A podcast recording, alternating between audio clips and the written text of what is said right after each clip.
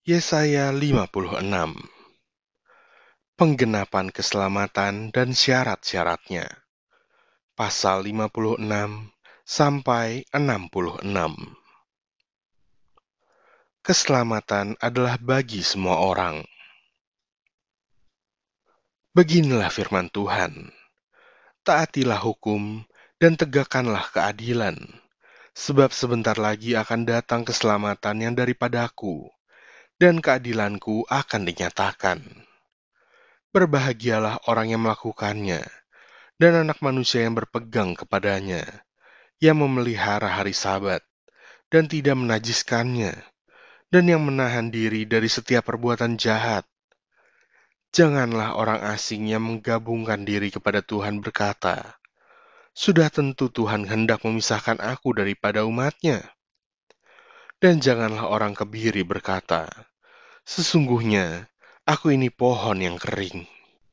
Sebab beginilah firman Tuhan, kepada orang-orang kebiri yang memelihara hari-hari sabatku, dan yang memilih apa yang ku kehendaki, dan yang berpegang kepada perjanjianku. Kepada mereka akan kuberikan dalam rumahku, dan di lingkungan tembok-tembok kediamanku, suatu tanda peringatan dan nama, itu lebih baik daripada anak-anak lelaki dan perempuan. Suatu nama abadi yang tidak akan lenyap akan kuberikan kepada mereka. Dan orang-orang asing yang menggabungkan diri kepada Tuhan untuk melayani dia, untuk mengasihi nama Tuhan, dan untuk menjadi hamba-hambanya.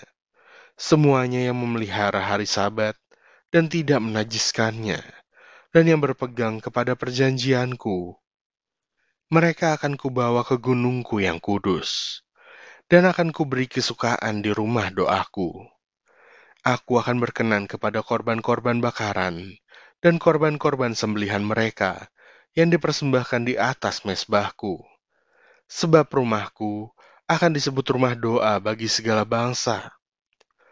Demikianlah firman Tuhan Allah yang menghimpun orang-orang Israel yang terbuang aku akan menghimpunkan orang kepadanya lagi, sebagai tambahan kepada orang-orangnya yang telah terhimpun.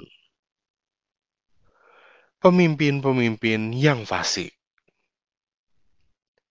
Hai segala binatang di padang, hai segala binatang di hutan, datanglah untuk makan. Sebab pengawal-pengawal umatku adalah orang-orang buta. Mereka semua tidak tahu apa-apa mereka semua adalah anjing-anjing bisu, tidak tahu menyalak.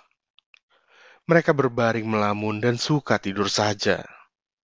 Anjing-anjing pelahap yang tidak tahu kenyang, dan orang-orang itulah gembala-gembala yang tidak dapat mengerti. Mereka semua mengambil jalannya sendiri, masing-masing mengejar laba, tiada yang terkecuali. Datanglah, kata mereka Aku akan mengambil anggur. Baiklah kita minum arak banyak-banyak. Besok akan sama seperti hari ini, dan lebih hebat lagi.